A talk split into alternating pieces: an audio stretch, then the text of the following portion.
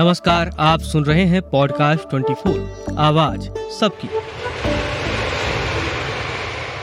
जीवन में कई लोगों के लिए हवाई जहाज़ का सफ़र करना आम बात होती है। वहीं कई लोगों के लिए ये एक सपने की तरह होता है।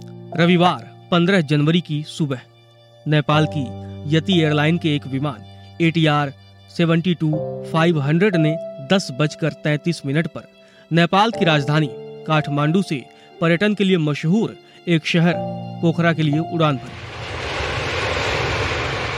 जिसमें करीब अड़सठ यात्री सवार थे। लेकिन इन यात्रियों ने यह सपने में भी नहीं सोचा होगा कि ये उड़ान उनकी ज़िंदगी की आखिरी उड़ान बन जाएगी। ये विमान लैंडिंग से कुछ ही मिनट पहले दस बजकर पचपन मिनट पर एक पहाड़ से टकराकर आग के गोले में तब्दील हो गई और तेज़ी से ज़मीन पर आ गिरी। इस हादसे में जहाज़ में सवार सभी अड़सठ यात्रियों की मौत हो गई, जिसमें चालक दल के चार सदस्य, पंद्रह विदेशी नागरिक, छह बच्चे, पच्चीस महिलाओं समेत पाँच भारतीय नागरिक भी शामिल थे। ये पिछले तीन दशकों में नेपाल में हुई सबसे बड़ी हवाई दुर्घटना है। इस घटना की जाँच के लिए नेपाल सरकार ने जाँच कमेटी का गठन किया है। साथ ही नेपाल में 16 दिनों का राष्ट्रीय शोक भी घोषित कर दिया गया है।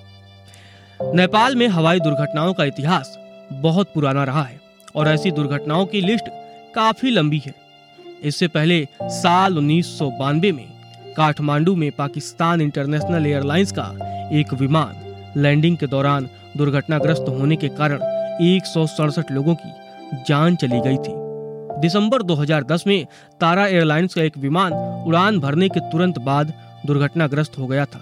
जिसमें चालक दल के तीन सदस्यों सहित 22 लोगों की मौत हो गई थी। इसी साल एक और विमान हादसे में 14 लोगों की मौत हुई थी। 25 दिसंबर 2011 को बुद्धा एयर का एक विमान 1900 डी ललितपुर में दुर्घटनाग्रस्त हो गया था और विमान में सवार सभी 22 लोगों की मौत हो गई थी, जिसमें 10 भारतीय नागरिक भी शामिल थे। सितंबर 2012 में सीता एयर फ़्लाइट 601 के क्रैश होने के बाद 19 लोगों की मौत हो गई थी। यह घरेलू विमान इमरजेंसी लैंडिंग करते समय काठमांडू में हादसे का शिकार हो गई थी। फरवरी 2016 में पोखरा में जोमनसन के लिए एक विमान उड़ान भरने के 8 मिनट बाद लापता हो गया था, जिसमें 23 लोगों की जान चली गई थी।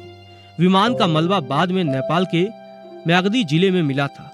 फरवरी 2016 में पोखरा से जोमनसन के लिए एक विमान उड़ान भरने के आठ मिनट बाद लापता हो गया था, जिसमें तेईस लोगों की जान चली गई थी।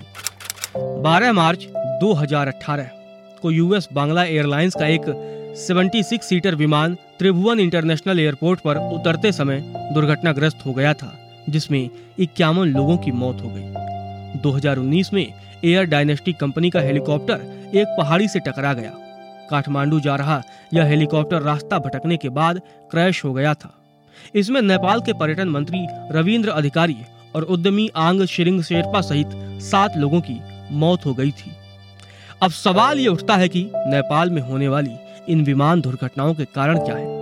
असल में नेपाल की प्राकृतिक बनावट विमानों की उड़ान में सबसे बड़ी मुश्किल है। यहाँ मौजूद पहाड़ पुअर रेगुलेशन यानी खराब नियमन और नए विमानों की कमी उड़ान के लिए नेपाल को सबसे खतरनाक देश बनाती है। नेपाल सिविल एविएशन अथॉरिटी की 2019 की सेफ्टी रिपोर्ट के मुताबिक, देश की खतरनाक भौगोलिक स्थिति पायलटों के सामने बड़ी चुनौती है। यहाँ दुनिया के 14 सबसे ऊँचे पहाड़ों समेत माउंट एवरेस्ट स्थित है। नेपाल के पूर्वोत्तर में स्थित लुकला शहर का एयरपोर्ट दुनिया के सबसे खतरनाक एयरपोर्ट में से एक है।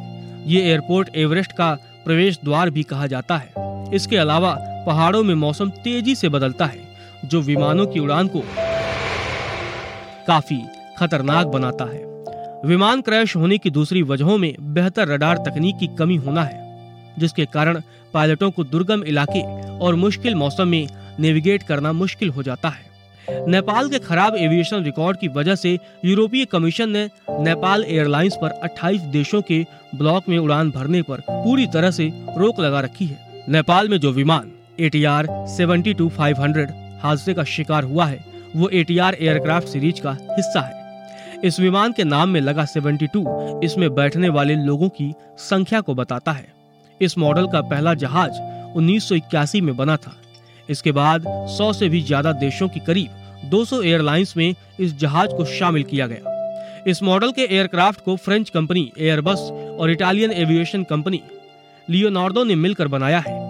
ये कंपनी कार्गो और कॉरपोरेट एयरक्राफ्ट जहाज़ भी बनाती है। रविवार को हुए विमान हादसे को लेकर Civil Aviation Authority of Nepal ने कहा है कि मैकेनिकल खराबी की वजह से ये दुर्घटना हुई।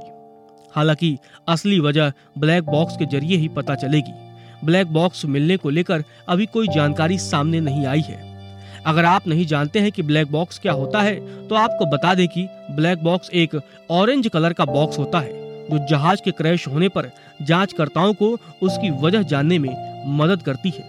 ब्लैक बॉक्स को फ़्लाइट रिकॉर्डर भी कहते हैं। यह दो तरह के होते हैं। फ़्लाइट डेटा रिकॉर्डर, यानी एफडीआर, और कॉकपिट वॉइस रिकॉर्डर, यानी सीवीआर। दोनों डिवाइस को मिलाकर एक जूते के डिब्बे के आकार की यूनिट होती है। जाँच अधिकारियों को यह समझने में मदद करता है कि क्या पायलटों को पता था कि विमान हादसे की ओर बढ़ रहा है। यह भी समझ आ रहा है कि विमान को काबू करने में क्या उन्हें दिक्कत हुई? इस तरह की जानकारियों से दुर्घटना के सही कारण का पता लगाया जाता है। पॉडकास्ट 24 की तरफ़ से जान गंवाने वाले सभी यात्रियों को भावपूर्ण श्रद्धांजलि और उनके परिवार के प्रति संवेदनाएँ। ऐसी ही जानकारियों से जुड़े रहने के लिए सुनते रहें पॉडकास्ट 24 आवाज़ सबकी।